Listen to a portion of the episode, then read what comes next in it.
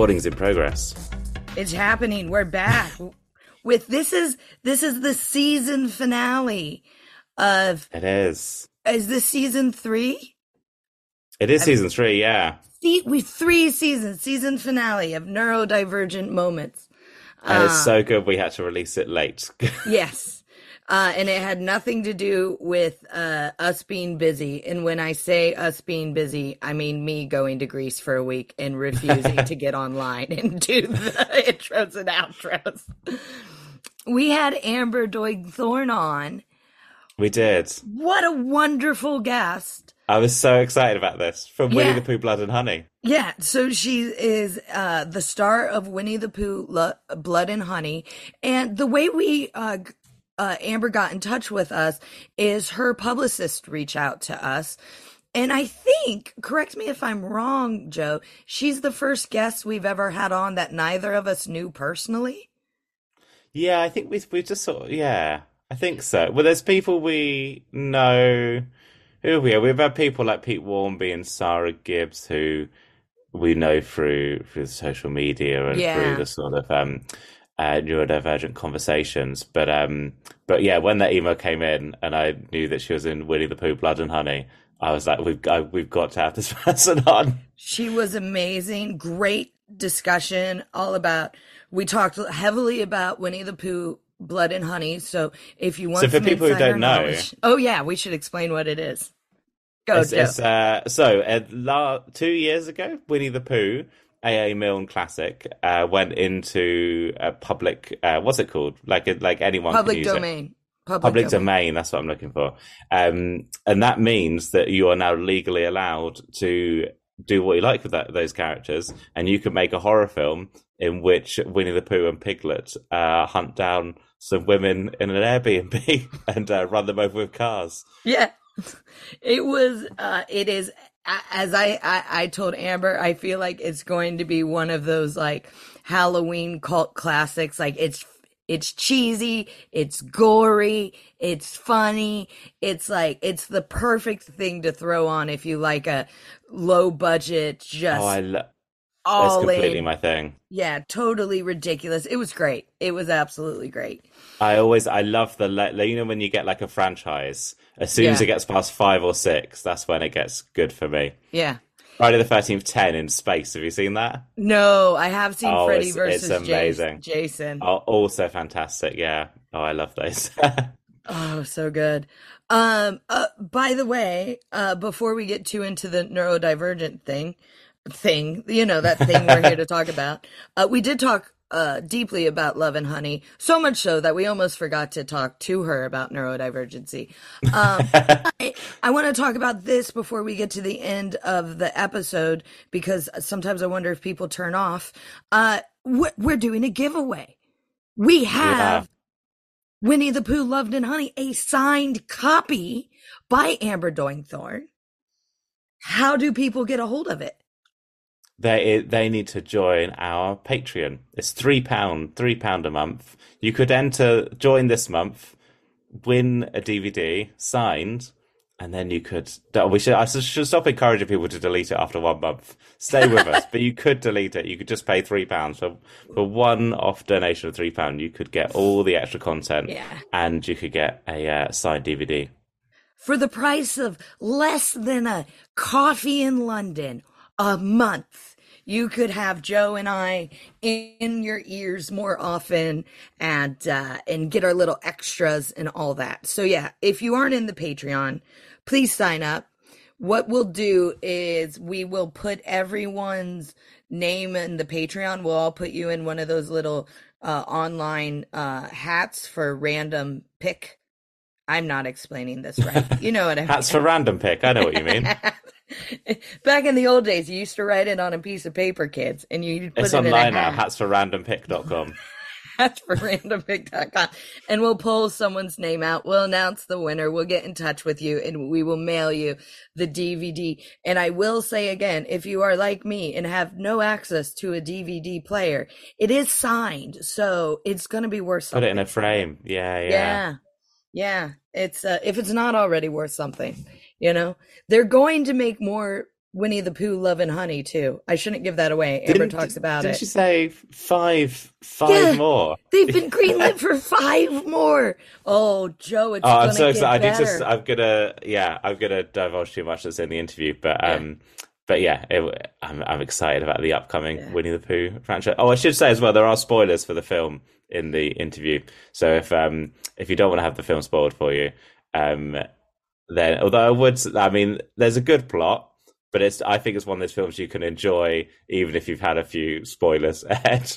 I have a feeling that there's going to be a good number of our listeners who understand what kind of horror film we're talking about, and you can know every bit of it and still freaking enjoy it. Hmm. Like it's yeah.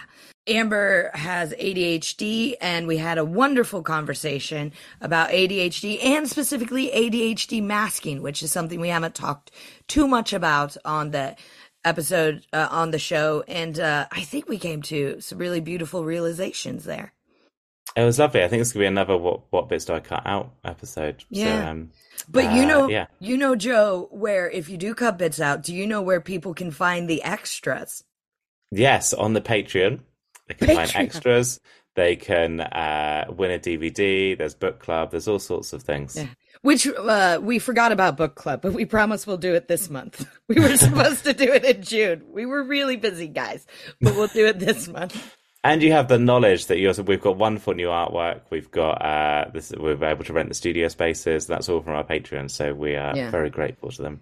Yeah, yeah, you guys help fund and make this podcast possible because every every bit of Patreon money we just put back into the podcast. So thank you so much. We really appreciate it. Thank you. Let's let's listen to Amber. Let's do it.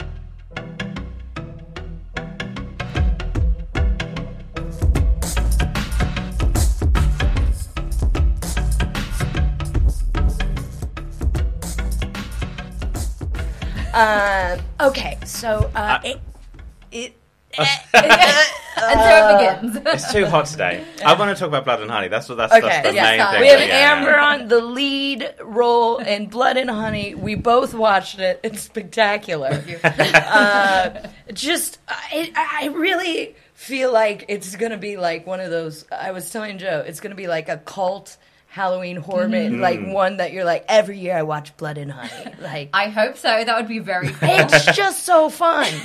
It's so fun, and the deaths are good. yeah, I like the deaths. Is the deaths are good. The masks are weird. It's perfect.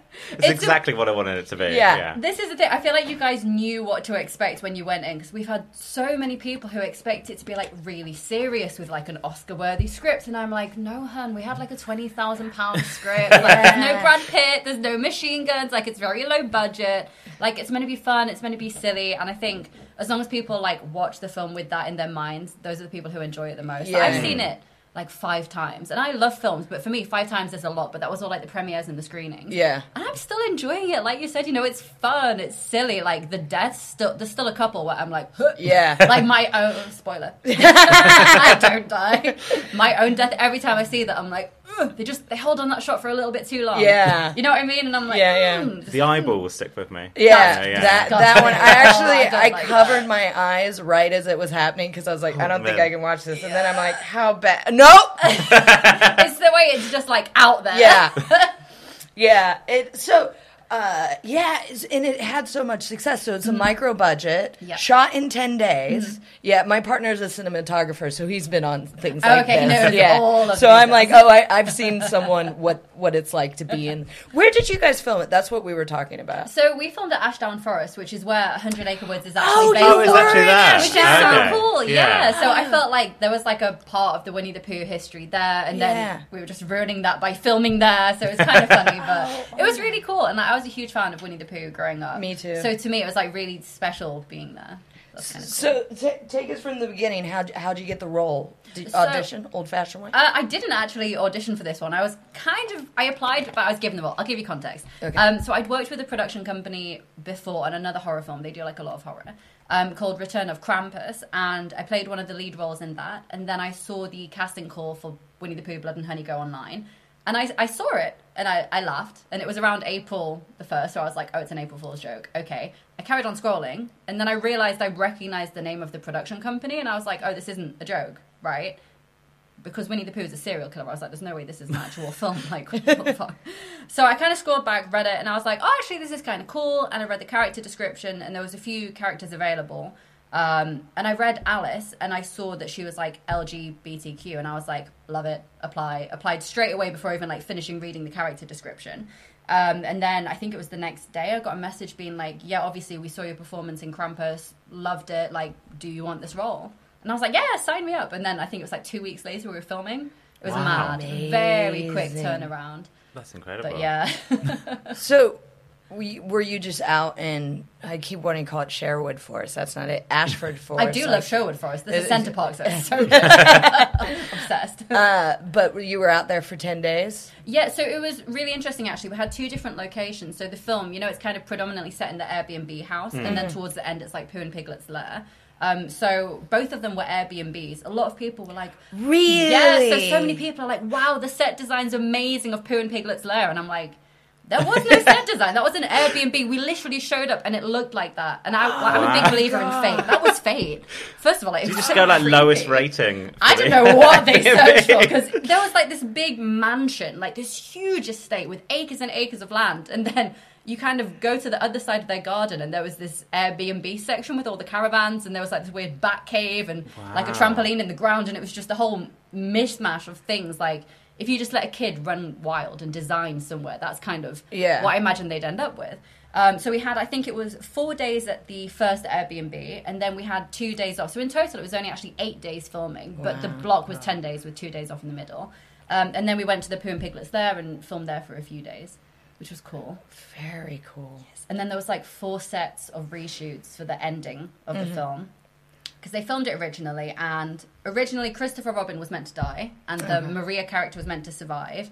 And then there was some drama involving certain people demanding more money for the sequel, so they got killed off, and other people got brought back. There's a sequel, is that what? Is that There's Oh. five. Wow, Yeah. five commissioned Yeah, already. they're doing the sequel in like October. I was talking to Craig um, the other day about it, and he was like, "Yeah, we're filming in October." He was like, "I got no idea what we're doing, but I'll be there." so I don't think they've done the script yet. Um, but yeah, and then they released the stills, and those went viral. And then the distributors were like, "Here's some more money." And then they refilmed the ending on a higher budget, and then they released the trailer, and it did well. And the distributors were like, "More money!" And then they just kept refilming it. Wow. And then in the end, we got an explosion, which was really cool because Yeah. no low budget films have explosions. so Yeah. that was exciting. So, but you can't be brought back. Or are they going to do a thing where it's like, surprise, she didn't die? I mean, Which they do do a lot in horror films. but I had like a long ass knife impaled through my head. There's no coming back from that. yeah. to be honest, I feel like my character had a good arc. I think even if they wanted me to come back, I'd probably leave Mm-hmm. that. I'm quite happy to walk away from where it was. Like I really enjoyed being a part of the film, um, but I think with regards to that production company, I'm probably not going to work with them again, um, just for various reasons. But I'll still watch the sequel. You know, I'm intrigued. yeah. I love the first film, so yeah. What do, what do the? I've just got so many questions. yeah, I'm excited about me. I really. What do the, like the AA Milne estate? Do they know about it? Do they? I don't know. I'm so scared. Anytime someone's like, "Oh, you know, we work at Disney," I'm like, "Ah, Oh, don't no. hate me." I was in Orlando recently, and I had to choose between Disneyland and Universal Studios, and I was terrified to go to Disneyland because I was like, one, if I see someone dressed as Winnie the Pooh, like I'm going to run away screaming. I'll probably get like PTSD, and kids don't need to see that. But then I was like. I just imagine like what if they had one of those like old school like wanted posters with like my face on it being like she's Yeah. in blood and honey don't let her in. Like she ruined our character. Um, so no i know i know some people who work at disney and they've seen it and they were like off the record we really like it. But they were like on the record we can't say that. And i know officially i don't think disney are happy. Um, from the aa milne side we've not really heard anything. But at the end of the Right. day you know the characters are public domain. There's not really anything that anyone can say about it now Yeah. Hmm. but I just always say, hey, look, I'm just an actor, okay? I didn't write the script. Like, don't hate me. I'm just doing my job. I don't know. It's just a fun way to look at the characters again because hmm. I grew up really liking Winnie the Pooh, Same. and so yeah, I don't know. I don't know. It, it literally like watching it. I was like, I should go back and read the books. Like, I feel like the estate should be like up for it. Like, Yeah, I think yeah. they'll be like, I think any publicity is good publicity at this point. uh, yeah. I was so on board. So for for, for listeners, the the openings it's like a cartoon Yeah. of um uh, Eeyore gets eaten basically Mm-hmm. by the other, um, and from that point, I was like, I'm very sold on this. Yeah, I'm yes, yeah.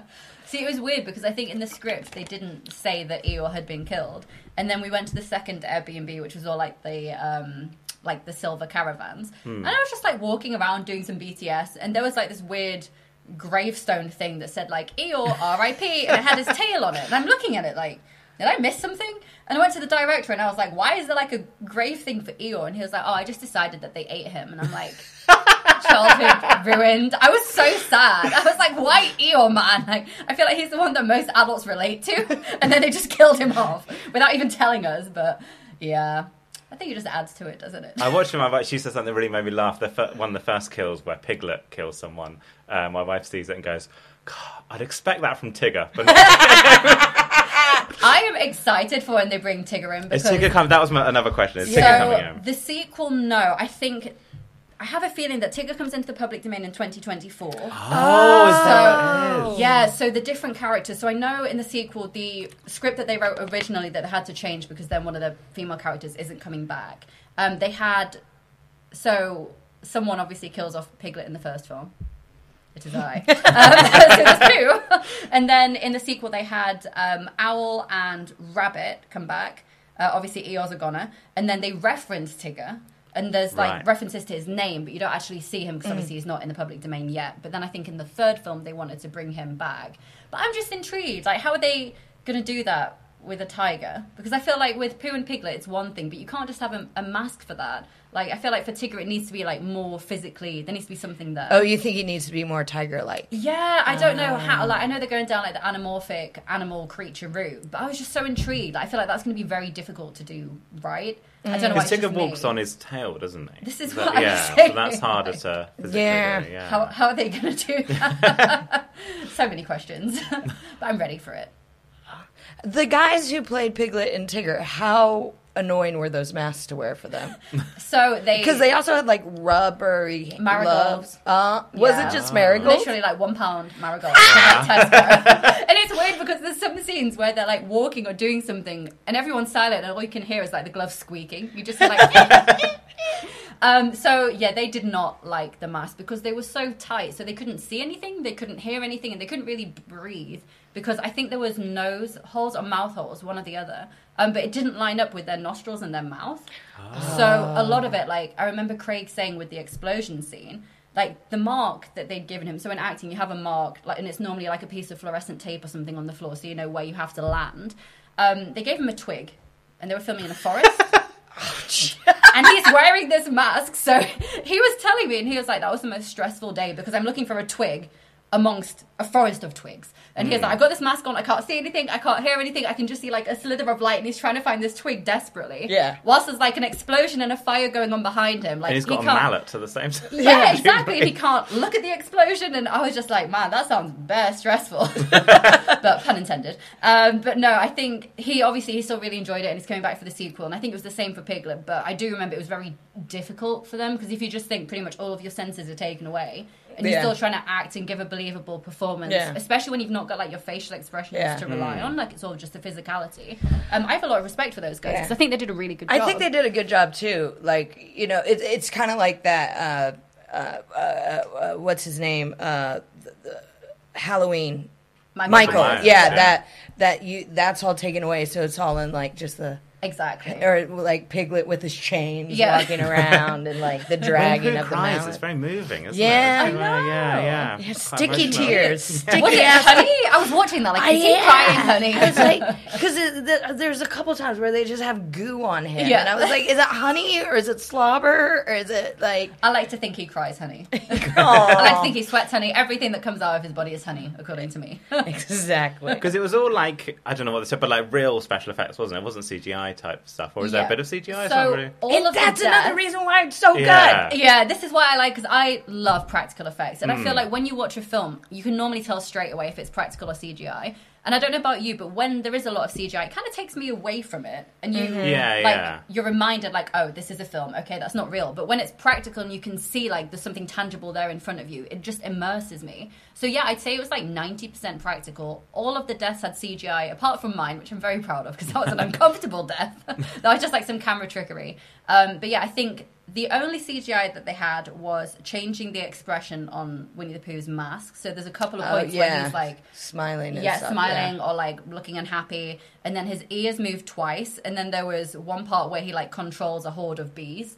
Which, as much as I would like to say that How have I missed? That so, you know, that, did that the get end- cut? No, so it's definitely in it. You know, towards the end where there's those rednecks, and it's like by the car. Oh, you know yeah, the bit one of that I mean? Yeah, And then one of them runs away, and Pooh's like, and then these bees are like, and then they, they chase him and like attack him, and the guy's like, no, and the bees are like, it's that that bit. That is such a credit to what like a what a chaotic film it is. That I just forgot that. I was like, That's what I oh mean. yeah, There's so it was much like a- craziness. Like, oh yeah, the bees, the killer bees.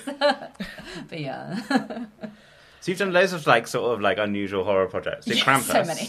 Krampus is like the evil Santa, isn't it? Wait, so Yeah. that's the one. Do wait, I think I've seen Krampus one. Oh, so they're completely unrelated. So I think the first Krampus was quite a big film. yeah, that's the one where the, with the snow globes. Yes. it's got the guy from Parks and Rec. Yeah, thank you. Yeah, so that was like quite a big film, and because they named this one Return of Krampus, everyone's like, "Oh, it's a sequel, it's big budget," and I'm like, "No, no, no, no, it's not. It's completely separate. Please don't expect that." um, so it's kind of the same basis with like the mask and all of that, but I really had fun filming that. Like, I think it's a cool concept. I think like the whole tale of Krampus is really interesting, um, and it was kind of like a nice delve into the horror film world of these like classic characters kind of being retold because that's not something I'd really redone before. So now I've done like Krampus, Winnie the Pooh, like Easter Bunny Massacre. That was a fun one. So do, do, do that you was interesting. do you uh, consider yourself a scream queen? Um, yes and no. So I feel like everyone hates that term, but I kind of love it. So like I had it on my I'd love to be a screen So queen. here's the thing: I had it on my Instagram bio for the longest time because I'm proud. I'm like, yeah, I'm a scream queen. I've done like 25 horror films now. I think I'm allowed to say That's that. amazing. I feel like you have to do so many to like earn this title, and I'm proud of it. But then there's so many people who are like, oh no, it's one of those tropes like you don't want to be labeled a scream queen, and I'm like, why? Think of all like the amazing women who've been in all of these Yeah. horror films, like. So most recently, like I was so happy when Next Jamie time Lee someone Curtis says that, yeah, Oscar. just be like Jamie Lee mm. Curtis has an Literally. Oscar. So after the Oscars, I was like, no, she started in horror. That's literally how she got her start. She's just won a bloody Oscar. Like Yeah. this goes to show that like starting in horror can lead to so many different avenues. There's a real you know? snobbery about horror films, isn't there? Whenever Yeah, like a horror film is know good, why. people sort of go, "Oh, but it's not really a horror film." It's like, no, it fucking Yeah, is. yeah. Get Out is a horror film. Like, Exactly. it's one hundred percent a horror film. It's, it's you know just that you like it and you feel ashamed of like Yeah, you know. that's the thing. And then I've like I said, I had it in my Instagram bio, and I can't remember who it was, but someone was like, "You should remove that because it doesn't look good." And I was like. But I like to think I am a screen queen. I was like, I'm oh. proud of it. So I took it out, and then now it makes me sad, and I'm like, I want to put it back, so maybe I will one day. But yeah, I do like to think of myself as that, and I like to think I've earned that title. But we'll see. We'll put it in the bio for this podcast. Yeah. that that is totally yeah. fine with me. yeah. Scream Queen. I yeah, I just I don't know. I I think it's something to be proud of, and not only that, like fans of horror gravitate towards that. And if you've made 20 so I didn't realize you had made 25 horror films. Yeah, and now I'm like. I've got some work to do this next week. Just, because it's so much fun to watch horror films. I don't know. I think it's something like it's like how it's almost like how comic book nerd used to be lame and now it's cool. Mm-hmm.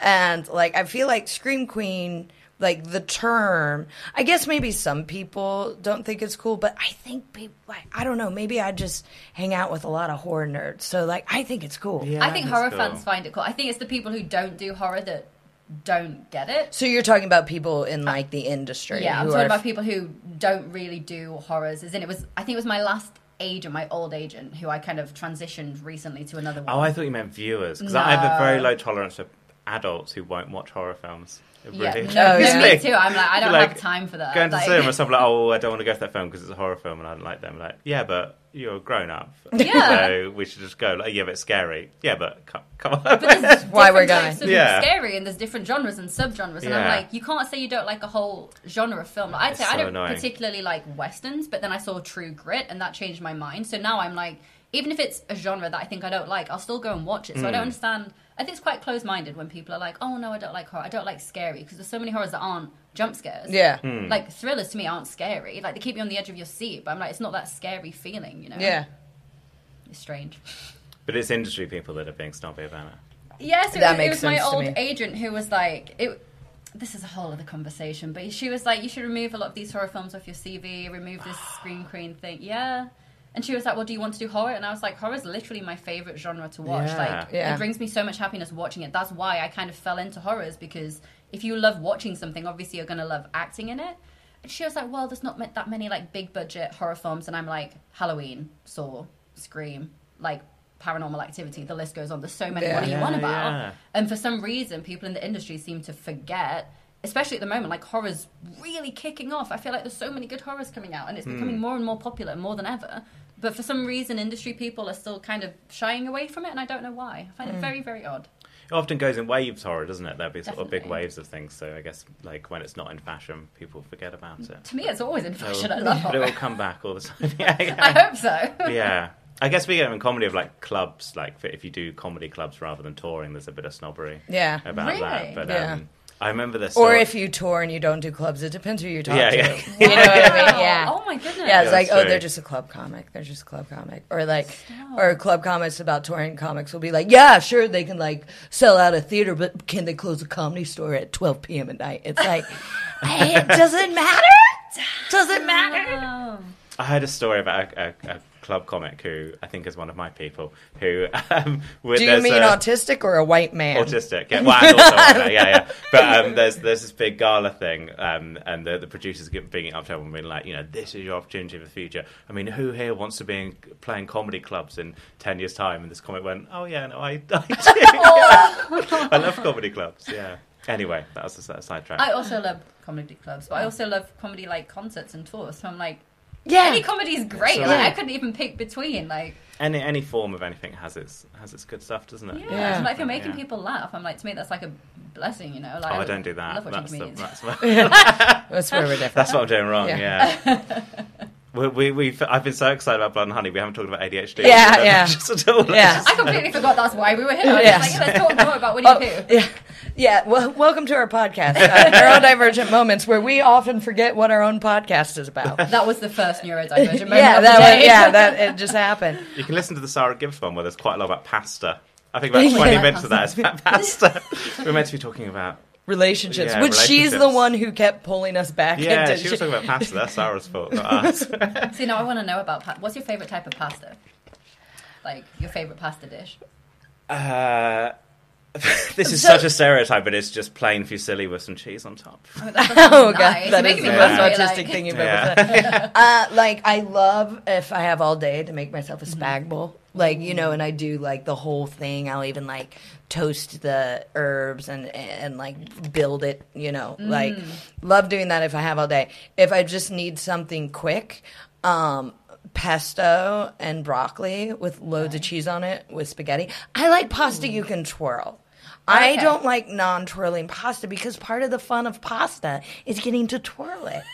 I feel the opposite. Isn't it messy, though? See, I, was just gonna say, like, I I can't do that because it's too messy. So mine's like penne arrabbiata because it's like neat. I do like penne I can't arrabbiata. spaghetti because it's everywhere. I like, uh, at the end of my road, there's a little cafe, and the dude makes the best pasta, and I usually get his penne arrabbiata. I don't know. Uh, I I'm probably still saying it can't wrong. Arabia, freaking say- arrabbiata, arrabbiata. I don't know. He's Italian. He's told me five hundred times. This is 500 the tomato times. and olive thing. isn't This it? is Yeah. the tomato and spice one. Okay. This is a hot, but I, I, I just, I love being able to twirl pasta. I think it's funsies.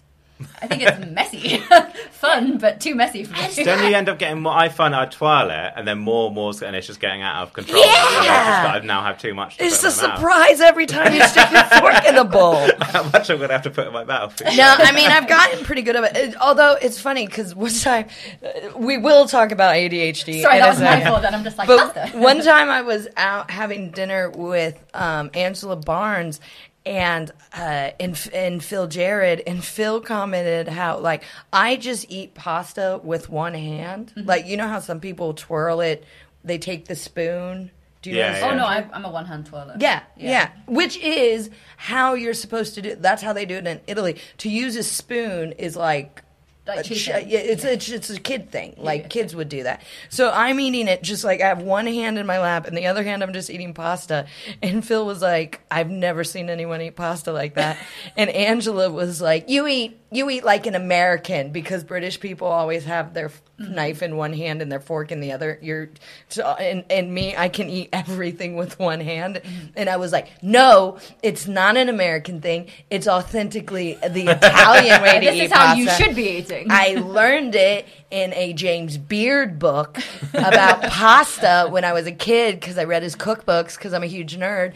And he was an American, so I know I'm right.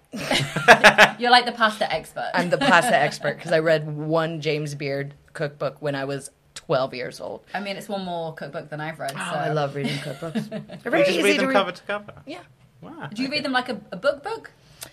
Sometimes, like if I get a new one, I like. My mom uh, was a big cook. She she has an incredible cookbook collection, and I have about maybe twelve cookbooks now.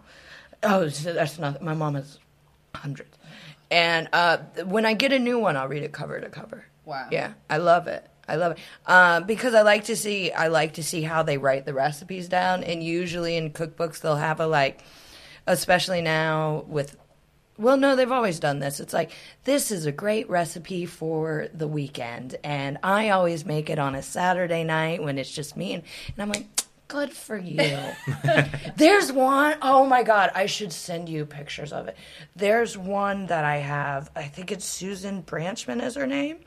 And she has how to do a clam bake on the beach. Ooh. And I'm kid you not, because there's like directions, and you know how they list like everything you mm-hmm. need. It's like a shovel, a pickup truck.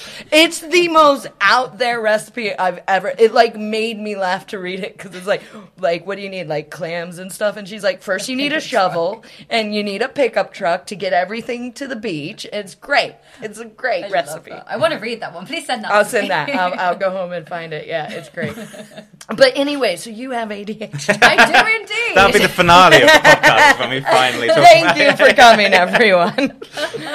uh, yeah, so you were you've been recently diagnosed, but you had a, a bit of a tricky time getting the diagnosis. Yeah, it was a bit of a nightmare. So it was one of those things. I think I can probably generalize and say, like, from the people that I've met, a lot of people, I think we have like an inkling from when we're quite young that our brains work a little differently. And I think at school I knew, and at university I definitely knew, but. Um, but it got to a point recently where I was like, no, I'm an adult now. Like, I, I don't understand how my brain works. It's starting to affect my work. I think I need to get ahead of this, get a diagnosis, and do like CBT or maybe look into medication to see how I can understand my brain better and in turn kind of improve like my routines and my life. How is acting? Because we've had Rufus Hound on the show, and he talked about stage acting being. Um, I know a bit of a name drop there. Yeah, I was going to say, good for you guys. Um, we he talked about stage acting being very good for ADHD because it was like, well, you're at this time, everyone's watching you, you've got to go and do this. Yeah. How's because what I hear about film acting is that a lot of the actual acting is quite is quite boring. There's a lot of waiting around that sort of thing. Yeah. Is that hard with ADHD? Yes. because I get distracted so easily. Like, there's so many times, especially if we're on location. So, like with Winnie the Pooh, Blood and Honey, there was a lot of waiting around because there was like a few lead characters and lots of different things going on. And I'm a wanderer. So, if they're like, right, okay, you've got an hour, like sit and learn your lines. I've already learnt my lines. So, I'm like, cool, we're near a forest. I'm going to go and wander around a forest and I'll just go off. And then I don't set an alarm, so I forget where I am. I forget where I'm going. And then they're like trying to call me, and I'm just like looking at squirrels on a tree, like having a great time. So for me, the, the problem that I have is I think time management on set and just getting distracted by things. I think that's generally my biggest issue.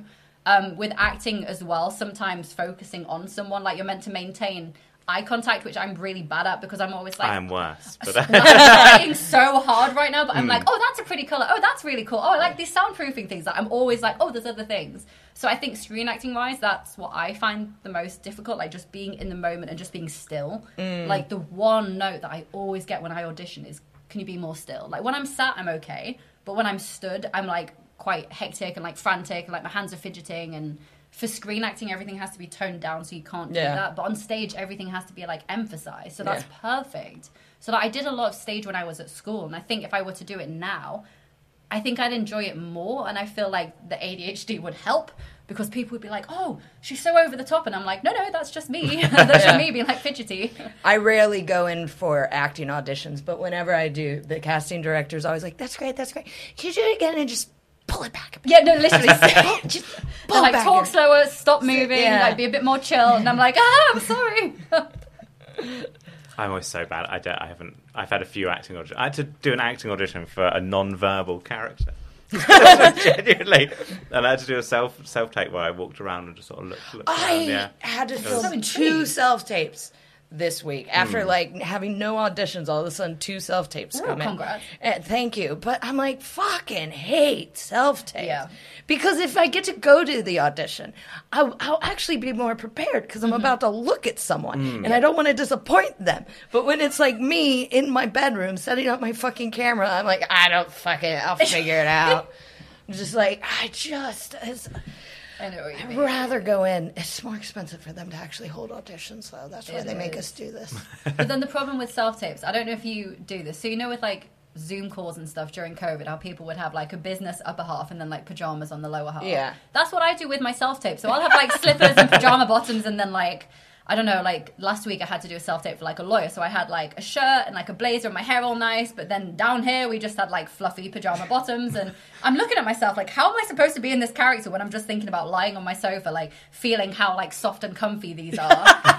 And I was just like, no, I need to be in the mindset. I think that's why like in-person auditions are better. Because like you said, I feel like there's more pressure. I feel like you're more in the moment and there's more of like a physical commitment to it. And, yeah, You know? and you have, I mean, maybe this is because we perform so much live on stage, but you have feedback in Yeah, the room. yeah. Like, and that's so important. I I always have my partner read with me, and Tom reads like a robot. Like I was supposed to be in this like like freaky scene where I'm like being shocked to death or something like that, and that like acting this out in our bedroom. Which, by the way, uh, Tom's like, we're gonna get the police called on us. but it's him being like.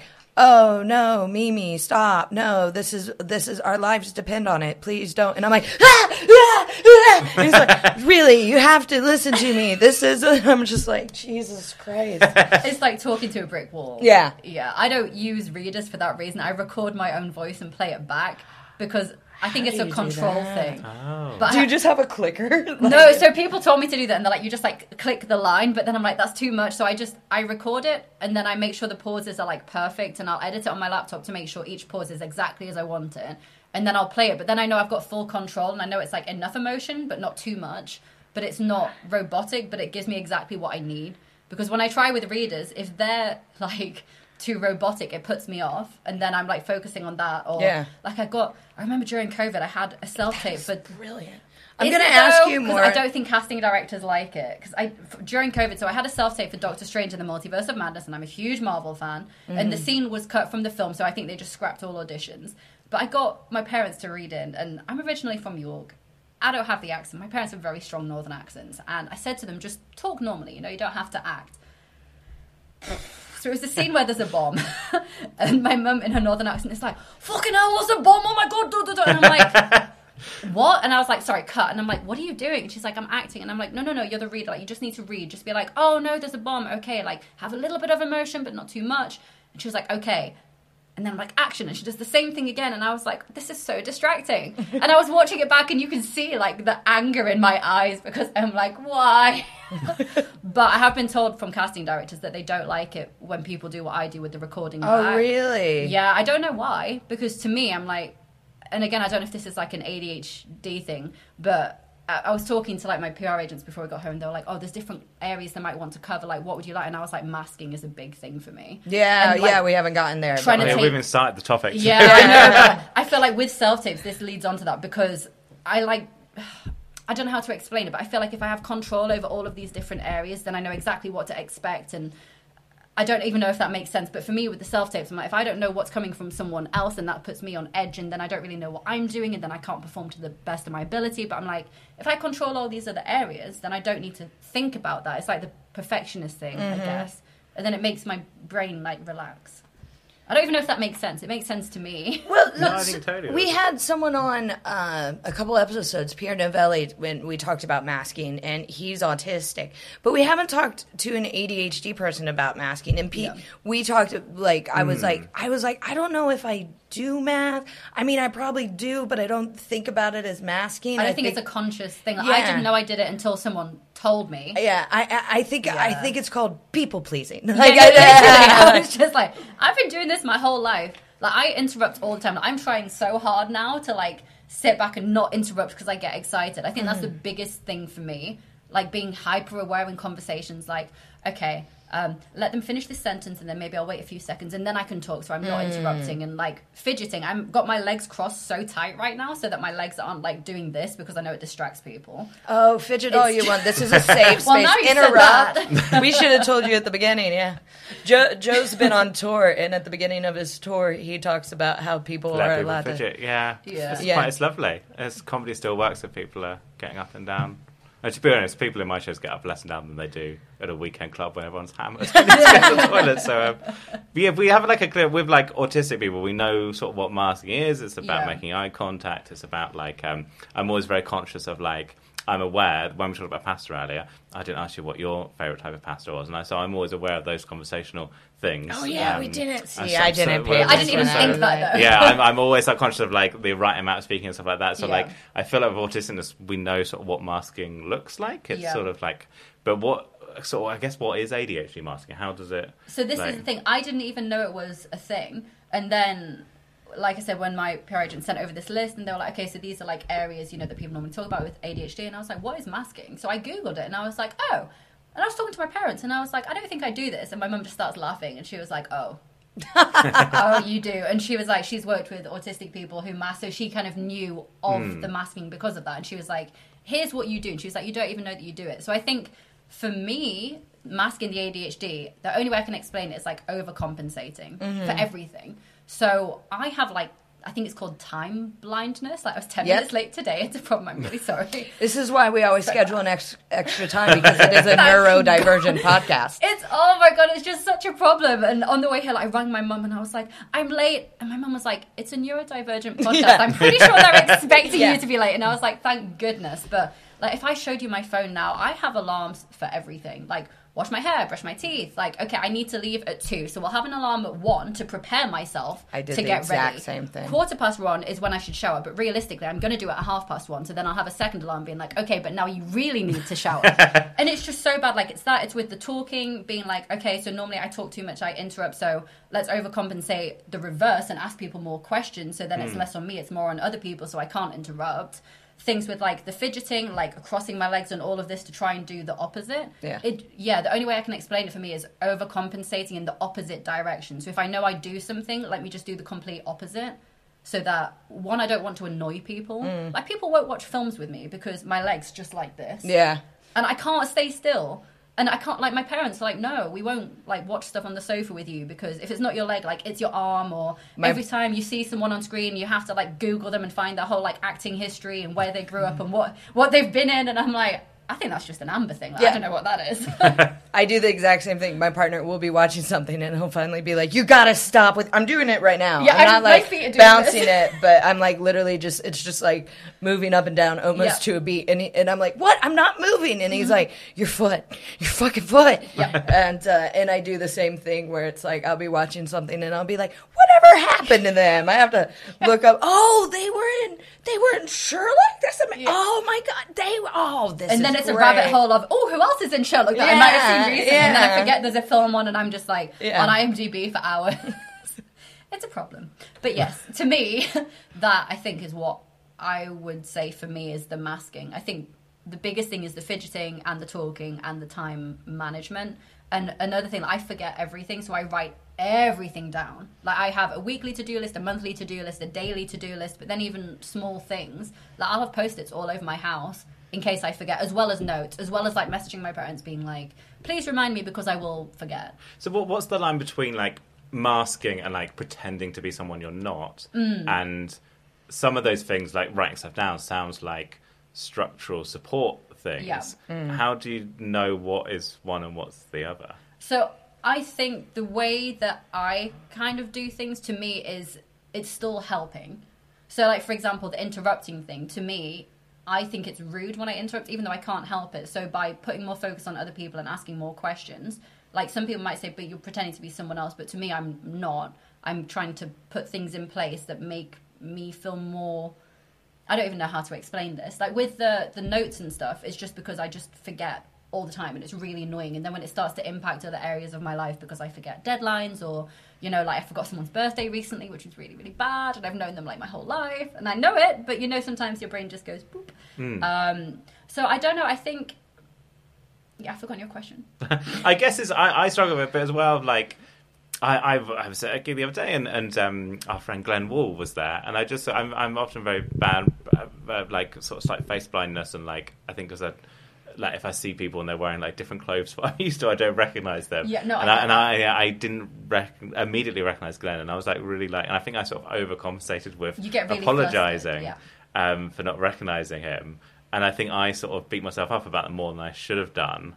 Um, but then also, I do want that person to know that I wasn't just being a dick. I just like I'm bad at like Yeah. recognizing people's faces, and I think I've struggled with like what's the line between doing stuff that helps me to sort of function in the world and doing stuff that sort of deny, you know, not to be Oh, sort okay, I of changing part of myself that I want to Yeah. be, you know, because I think. Um, uh, but you talk about sort of fidget, but presumably acting comes from a place of moving a lot and sort of being very Yeah, exactly. physical. So um, yeah, Yeah, I think it is a very fine line, and I do the exact same thing when it comes to recognizing people. I don't know why, but I had it recently where it was someone that I'd worked with years ago, and I know exactly what they look like, and they come up on my Instagram all of the time. But I was just so in my mind about something, they literally stopped me and they were like, "Hi, Amber," and I just went,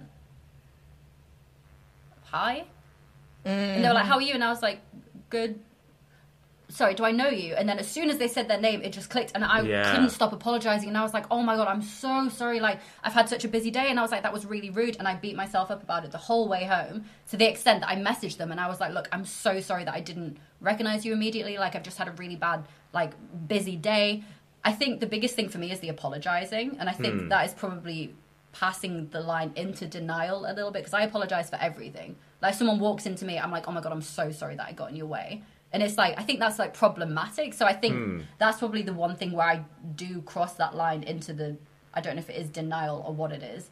And that's something I'm working on. but I feel like there's a lot of. I'm of so sorry for apologizing so much. no, literally, I'm so so sorry. My mom's always like, "Stop apologizing," and I'm like, "I'm sorry," and she's like, Yeah. "No," and I'm like, "No, I'm sorry for saying sorry," and she's like, "Just shh." and uh, but yeah, I think there's a lot of things that we probably do as neurodivergents, which for me, I do end up apologizing for, even though it's just the way that I am. Yeah. But I feel like when I'm around people who aren't like that or their brains are wired differently, I do feel like I need to apologize, even though there's nothing wrong with the way that I am. And I know mm-hmm. that. Mm-hmm. But I feel like society and the situations that I've been in, like with people complaining about the fidgeting or about the interrupting, or I think it was one comment once on a film set, someone was like, wow, you're so rude. You interrupt all the time. Like, do you not listen to anyone? And I was like, oh no i just get really excited. And if i don't say it straight away i will forget like it's mm-hmm. just how my brain works. And they were like no that's really self-centered. And i was like oh no like i'm literally the least self-centered person. I think that stuck with me. So mm. now i think that's the reason like that's the root cause of me always being like don't interrupt. It's like wait five seconds let them talk. So i think there's always something for me definitely that stems like something happens and then i'm like right okay I know it's normal for me to act like this because of my brain, but other people might not think that's normal. So how hmm. can I compensate or mask? I guess. Hmm. Yeah, I was just thinking the difference between masking and, and what was the other word? Structural changes, and then what was the other one you said?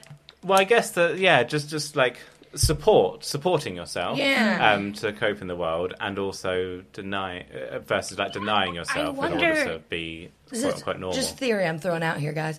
If the difference between like masking and supporting yourself or like making changes to your life to better move in the world is like, ha- does it cause you incredible pain or anguish or discomfort? Pain or anguish might be a bit too far, but you know what I mean? Like the difference between going, I'm going to set an alarm to make sure that I leave to, uh, eye contact makes me really freaking anxious. Like, you know what I mean? Like, like you're both you're changing yourself or you're like making an adjustment to to move through life with more ease or a neurotypical way but one is like it, one is like something that you kind of want to make stay on top of it, and the other one's like I'm only changing this because it makes other people uncomfortable. Yeah, I suppose one's making it harder for you in the long term, and the other is making it easier For you? others, Yeah. Or Well, one's no. making it hard for you and easy for others. The other one's making it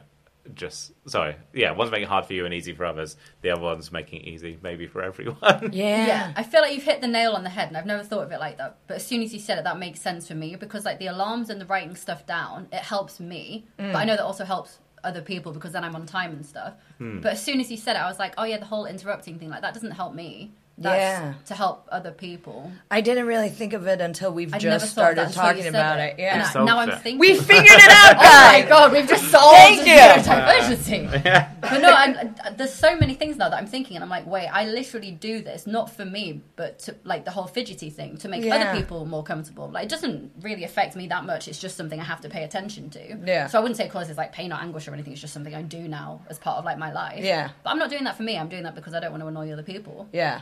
But like That's if such we good point. yeah, if we go back to like interrupting or like in your case the fact that you're like don't talk too much, talk the hmm. correct amount of time, make sure you ask questions. Like that takes up so much more space in your brain than if you just be yourself. Yeah, and that's yeah. something that we're doing for the people we're talking to and it's causing us like I said pain and anguish might be a bit dramatic, but it is causing a lot of fucking headspace Yeah, totally. Uh, as opposed to being like, oh, you know, again, going back to like, because I just set alarm. I, I set alarms for sitting. Do you do that?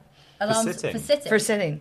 Like I'll work. Sitting uh, where? What do you mean? Sitting. like I'm not even joking. Like But I'll- when I'll- you're standing. No, I'll be working. I'll be working, and then I'll like I'll set my alarm for like an hour to like do writing or whatever, and then I'll be like, great, I've done that for an hour. Now I set it for 15 minutes, and I can just sit here. I With do it no for input at all. No. Sometimes I'll scroll my phone. Oh, Sometimes I do it for like going on like Instagram or something, Yeah. or like researching stuff or watching TV. yeah, But do you?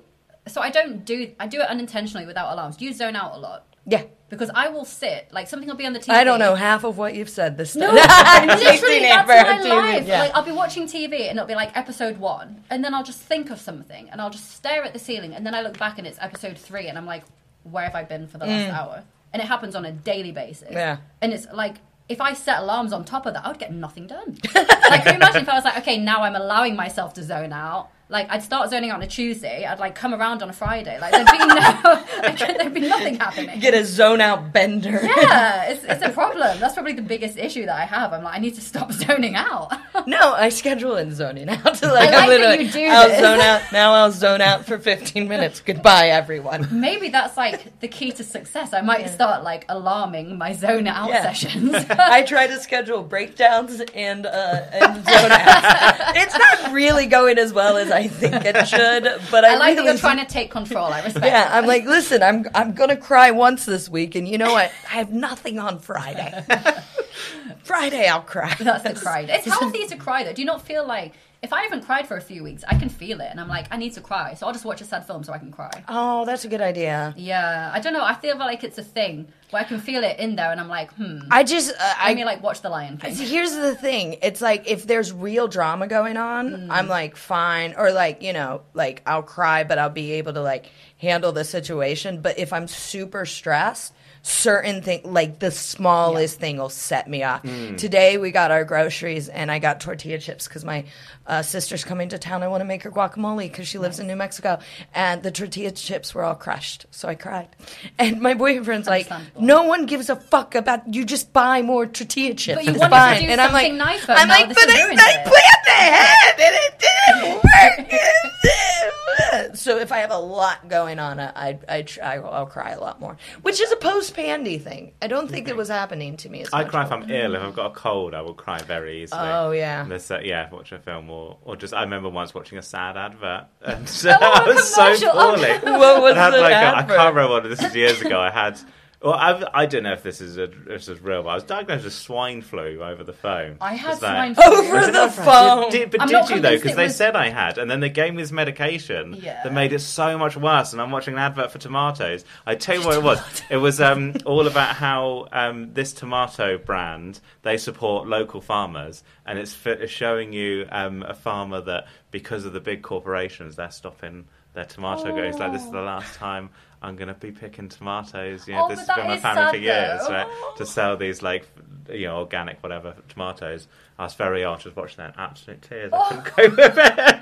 You're like the target demographic for that community. Oh, yeah. Jesus. Well, I don't like tomatoes. That's the irony of it. Yeah. they, they had me, me there, but uh, yeah, I don't mind them chopped up. That's fine.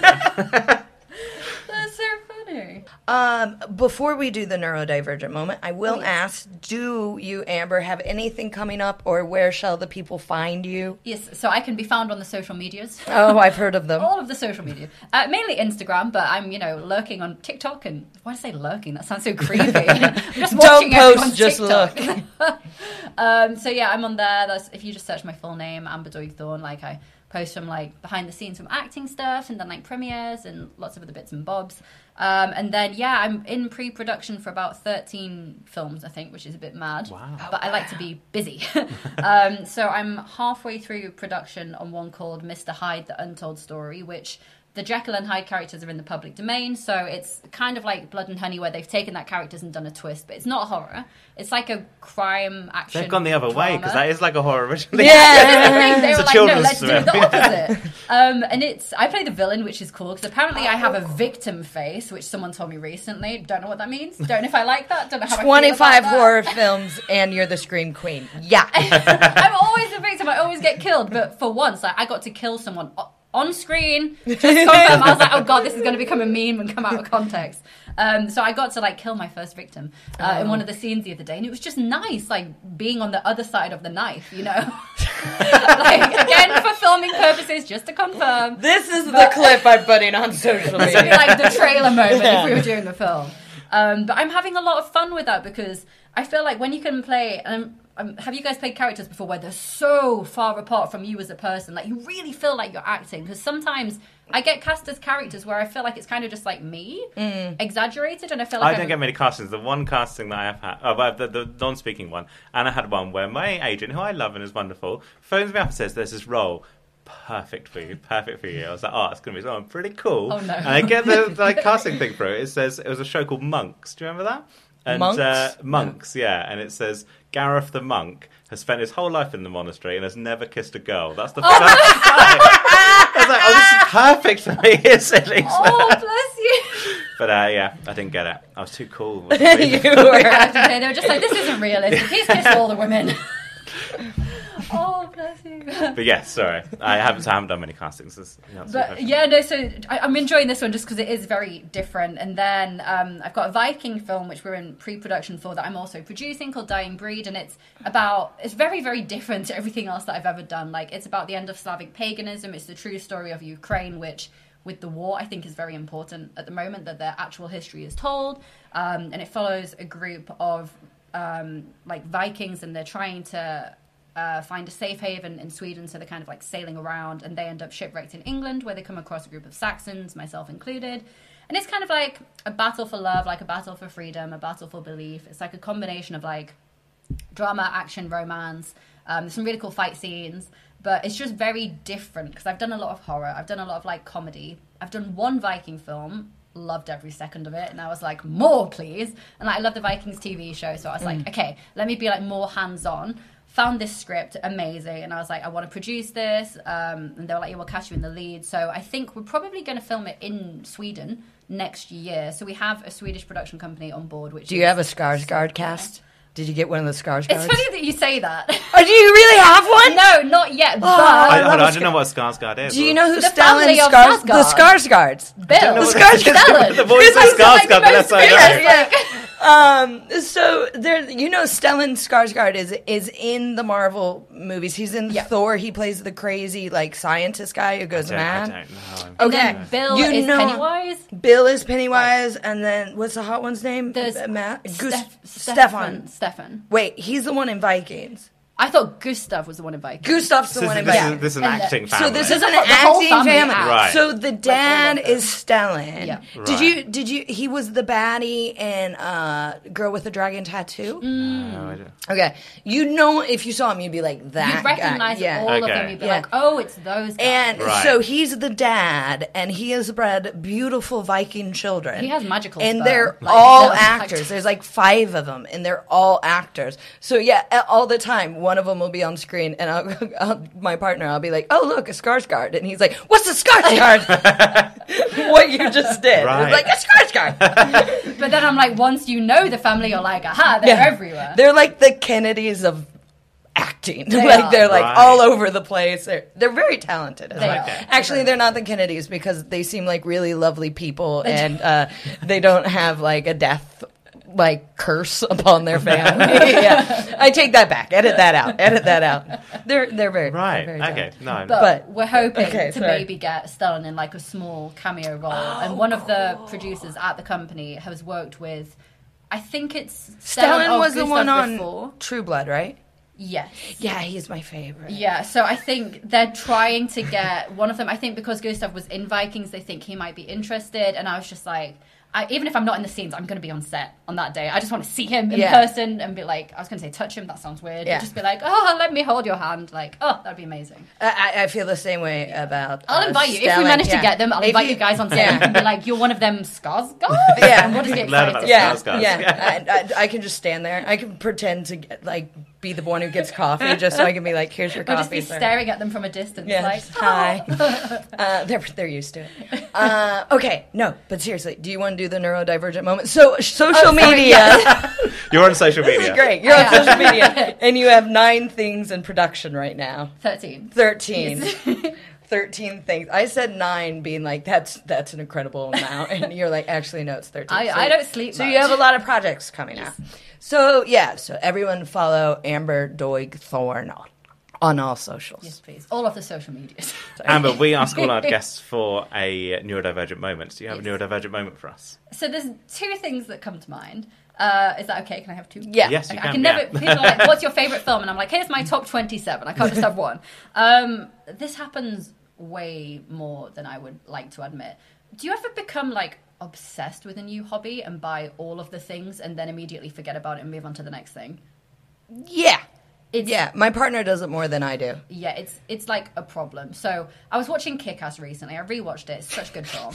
And there's a scene with Chloe Grace Moretz where she has these butterfly knives, and I was like, Oh God, the butterfly. I'm gonna order some. Like the prop ones, obviously not like real knives. And I was like, I need to learn how to do this. So I ordered some on Amazon Prime, next day delivery, and I spent six hours the next day mm-hmm. learning and like sending videos to my parents. And I was like, this is really cool. And I did that for about three days, and then I've not touched them since. And then I mm-hmm. bought roller skates because I was watching. What was that show? You know where there's like all the women and they're all like rollerblading, and I was like, oh, that looks really fun. Whiplash. Yes. Mm. So then I was like, I'll just buy some rollerblades, but then I bought the wrong one, so I also got roller skates. So now I have skates and blades. Never use them because I stopped watching it. And I'm like, I just constantly, I'll like watch something and be like, this looks fun. Buy all of the things for this hobby, do it for like two days, and then be like, meh, and then just move on. And I was thinking recently, how good would it be if there was an app that like matched up like neurodivergent people? You know where this is going, right? So I'm like, okay, I've just been fixated on rollerblading, but now I want to do tree surgery and chop down some trees. So do you have some tree cutting equipment? I'll trade you rollerblades. Do you know what I mean? I think that's We're such a good That idea. is, we've got to before any of our freaking listeners do that. We need this. to make it that Yeah, now. yeah. That's I just- actually a really brilliant idea. like thank you i've wasted so much money on all of these hobbies Yeah. like and then I watched Kick-Ass 2 the other day, and I was like, "Where are my butterfly knives? Like, I really want to relearn them. Couldn't find them, so I had to order more." And then I'm like, "My search history on Amazon is so weird, man. Like, I got nunchucks because I watched like Karate Kid or something, and I was like, I should probably learn how to do this anyway. That's just one of the moments. The other one, oh, do I need to? Sorry, sorry, I talk too much. Um, the other one, please tell me that you've done this. But I was on the phone to my mum, and I was walking around my apartment, and I started to get really upset because I couldn't find my phone borderline crying. And I was like talking to my mum, and she's trying to talk, and I'm like, "Mum, just stop!" I'm like, "Look, I know I left it here. I, I'm in a rush. I need to leave. I don't know what I'm doing." And she's like, "Amber, Amber," and I'm like, "Mum, just stop talking." And she's like, "What are you calling me on?" And I'm like, "Well, don't be stupid. I'm calling you on my phone." Oh, oh, and then I'm like, "My phone's been in my hand the whole time. That's how I'm calling you." And she's like, "Yeah, I tried to tell you for like ten minutes, but you were just talking over me." And I was like, ha, ha, ha. ADHD things, and it happens at least once a month. It's That's bad. amazing. Yeah. This was fabulous. Thank you so much for coming you. on. Thank you for coming Yeah, on. really look forward to seeing your next project. So yeah, Thank you for having me. and meeting the Skarsgårds. yes. Oh my god. Have to make it happen. Yeah. All right. Thank you so much. Thank you.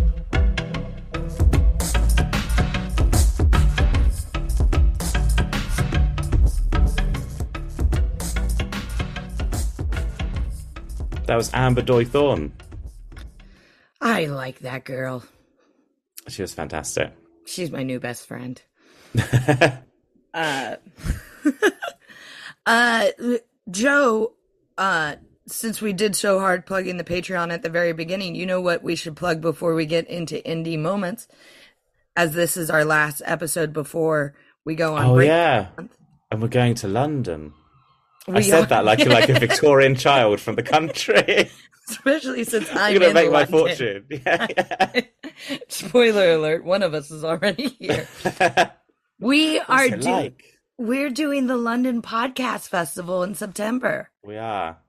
I'm very excited about that. We've got we've got some. Uh, we're talking to some. good We don't have a guest confirmed, but we are going to be pulling out all the stops to get someone very special. Yes, yes, we are. So, uh, the London Podcast Festival is here in London at King's Place in, uh, what's it called? In King's Cross. We will be doing a live recording of neurodivergent moments from 9:30 p.m. It is an hour and a half long. And along with having an amazing super secret guest, so secret we haven't booked them yet, we will uh like we did in uh, latitude we'll have neurodivergent moments from you the audience Right, Joe? the audience. we're yeah, not going to yeah. do that again we haven't actually yeah, discussed course. it um so please by all means if you're in london please come if you aren't in london make a day of it yeah, make a trip up. um yeah It's but late we're night really as well. Yeah late night so anything could happen anything could happen wild. We're both going to be hammered. in our, our delightful, sweet podcast about neurodivergency, we got the late night slot. Yes, yeah. So, Neurodivergent Moments is going to be at King's Place for the London Co- Podcast Festival on September 14th, and you can get tickets at kingsplace.co.uk. So, please come along. It's going to be great. We'll see you there. We need to do neurodivergent moments. Can I say? Can I say what yours is this week for for the Amber interview? Yeah, okay. 'Cause Yeah. I, thought there was some uh, amazing impulsive behavior. I don't even ever remember this. We got into the studio. I'd I picked my bag up. Do you remember this? And there was I would say like a, like a sticky brown substance on my bag, right? Which I was fairly sure was Yes. where I'd, I'd eaten just as I was driving, eat some chocolate bar and um, put it put it down. I went, oh, I hope that's chocolate. This sticky brown substance in my bag. And I think it took you half a second to put your full face in my bag. It was chocolate, but I I admire that that ADHD impulsivity that went. Let's smell this. Let's see what it is. This mystery We- substance. Listen, Joe, as the ADHD half of neurodivergent moments, I am watching out for you Thank and you. uh, your maybe sensitive olfactories. You know, I didn't want you to be overstimulated if it smelled like shit. So I was like, I got this. This one's for me to handle. Thank you for looking out for me and all the worrying smells. That's my job. I'm here for you. Uh, Joe, now that you've told them my neurodivergent moment, what is your neurodivergent moment? Well, we've talked about uh, sort of how in our industry there's lots of um, just sort of coded language. Like often producers will say, um, "Do you want to come in? We'll have a chat." And I'm like, "Oh, I've made a friend," but what they actually want is you to go in and pitch ideas to them. But there's always that subtext. and I did a very prestigious club. It went very well, and uh, the owner of the club um, said uh, said "Welcome to the family" to me, and uh, the subtext of that I now realise was "You've done really well. We're going to get you back in and do a proper weekend. Well done, Joe." But I didn't know that's what that meant. so there was like a weird. I thought that I'd been adopted or something. I don't know what was going on. Why am I being welcomed into this family? Like, and uh, and then Betty did come back and say, "Yeah, we'll we'll, we'll book you for a full weekend next time." I think he realised I was confused by um by the family comment. Um, so yeah, I'm, I I'm love the, the fact you're in the family. I like the idea of the fact that you went in to uh, get more work at a comedy club, and then the promoter said, "Welcome to the family," and you're like, "Oh shit! I just signed up for the mafia." Yes, yeah, yeah, yeah. There was an element of that. Yeah. You're like, I just kind of wanted some weekends. I don't want a whole. Do we have to do Christmas? Because I usually do Christmas with my fam, my my my real family. my yeah, my other family. Yeah. Um. So yeah, that was my, my moment. It was, but, th- but thank you for um the the promoter then came back and explained to me that meant weekends. Good. I'm glad he did. And uh, we have some listener neurodivergent moments. Did you pull any up? do. I, I have one. I've I've got one too. Do you want to go first? Yeah, I'll go first. Um, this one, let me pull it up real quick. This one comes from Catherine, and it is Joe. I'm very excited. Our first neurodivergent moment update. Yes. Update. Oh, this is exciting. So this is from a previous moment. This is from a previous moment, and Catherine got in touch and was like, I just want you to know.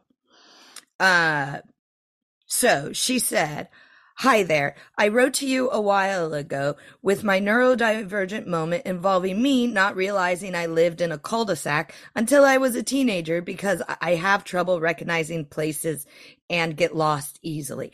I remember reading this one, us discussing this one. I have no clue what episode it's in to refer anyone to, so just go back and listen to them all, everyone. Help drive up the numbers. Going on, Kat says, Well, I recounted the story to my parents the other day, and they said, I'm paraphrasing here. She's paraphrasing. You've never lived in a cul de sac, you idiot. it was a crescent. Same principle applies. I still didn't realize the road at one end of the street was the same as the road at the other end. But could this be a second neurodivergent moment? Also, I feel I needed to tell you, otherwise it felt like I lied. Still loving the podcast. All the best, Cat. I love the little mini neurodivergent moment of, of worrying that you've lied to the podcast. Yeah, I was Uh, gonna say I, I I'm not sure if it's a second neurodivergent moment. I feel like what we have is the same neurodivergent moment under different uh parameters. However, the fact that you needed to message message us and go, by the way, it wasn't a cul-de-sac, it was a crescent. Uh yeah, that's a Just in neurodivergent case we went round moment, and went, sweetie. hold on a minute, we've been lied to. I can't believe it was a crescent. To be honest, if I looked at a crescent or a cul-de-sac, I don't know if I'd see the Cul-de-sac is a dead end, and crescent is both ends, isn't it? But it I loops around so. the same road, I I guess so. believe. Yeah. I'm in Cat's corner. I think they're both the same thing. I did. Well, hold on. They they're distinctly different things. a, cul- a cul-de-sac is like a is like a dead end road. But a crescent is also a dead end road, just with No, a rainbow. I don't know if you want winding me up or not. no, I think I think if I were to look at them, Are you because doing you- this because you know that I'm a pedant and I won't let this go?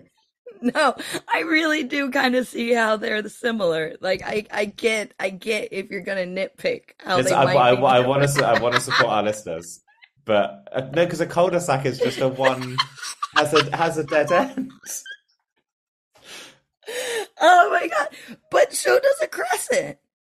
No, a crescent. So so a crescent's like a straight road, and then like a like a rainbow going off it, and then going back onto the same road. Right, but like the rainbow, like is a dead end in itself, wouldn't you say? is this is this a joke that No, it's not a joke. a cul- so a cul-de-sac is like one line going up, Okay, all right. like a, like a dead end road. and there's no way out. There's no way out. So if you go down the end of a cul-de-sac, um, you're either going to have to do a three point turn or you're going to have to back up out of the, if you're in a car, back up out of the cul de sac. Uh, whereas a crescent, if you go off the road, you go around the crescent and you'll come back on the same road at a different place. So it's like half a traffic circle. It's half a roundabout. Yes. Okay. Uh, well, I'm glad we've discussed this because This, this, is might this is now a town planning podcast. That's what this has become. well, we might have had it in the podcast on this. It's a crescent. It's yes, yeah. the same. It's different. That's going to be. But there's always a little subtitle. I think that that'll be this one. Will be a crescent and a cul-de-sac are not the same thing. That should Thank be you for title. writing in. You were right Thank to you. correct yourself. Uh, Joe, do you have a uh, neurodivergent moment from a listener that we could maybe get into a fight about? Mommy and Yeah, Daddy I'm- are fighting about the children. I'm hoping you'll, you'll like this one because I know you've had problems with houseplants. Um, this person has a small bonsai tree that needs watering every few days. When it does need watering, I put it in a sink full of water last thing at night for a few minutes whilst I get changed for bed. I have had it a year, and not once have I ever remembered that I put it there, no matter how much I try to keep it in my mind. So I'm always surprised to discover it when I go into the bathroom for something else later. Every single time. Despite this regular drowning, I've so far not killed it. oh, wonderful. Wonderful. Now, I, because I know you've had trouble with houseplants. Yeah, the I ha- might be the answer. I've I I've figured some things out. I will say I have tried bottom watering, which is what uh, this listener is talking about, and it f- I feel like my plants don't suck up the water very well. But Oh. uh, I like this bonsai plant. I might have to invest in that because I think I'm already killing one. I went away for a week. I think one's dying. But you know what is thriving? My pineapple. Pineapple plants. It's a pineapple plant. Ah, a that is cool. Does it grow into a full blown? This is this is not good for an audio podcast, but for listeners, there's a it's a pineapple plant. It's a I pineapple. I didn't really know what they look like. It's like a pineapple growing out of a of another pineapple. Yeah, it's a pineapple growing out of out of like this part. So you could, Yeah. as I've learned on the internet, you could cut off the leafy top part of your pineapple and bury it to grow another pineapple. Can you? Yeah, I've never tried that, but apparently you can do it. Um, so with those specifically, I've heard that you might be able to grow them into a full size pineapple, but it takes like years. And in Right. order to do it, it need like a lot more space. Like it has to grow to five feet to get to uh that size. And I I it will stay in a small pot. It It's will- easier to go Tesco, isn't it? Yeah, it's a stunted pineapple and will always Yeah, be yeah. a stunted pineapple. Uh, that's that's it. That's all we. That's all she wrote, right? Uh, yes, it is. Yeah. So for our listeners, uh, bonsai trees. That's the answer. Bonsai Or trees. Bonsai trees. You can drown them and they'll live forever. And a cul-de-sac and a crescent are different. Uh, guys, thank you so much again for listening. Uh, over the break, uh, we promise we'll we'll do the book club over the break on the Patreon. So of course, sign up for the Patreon. We're going to be doing the giveaway of Blood and Honey. You have the extras from the podcast that we don't release, and we'll be doing uh the second book club. So please sign up for that if you can, and uh hopefully we will see you at London Podcast Festival on September Yes. 14th. See you there. Look forward to it. Bye.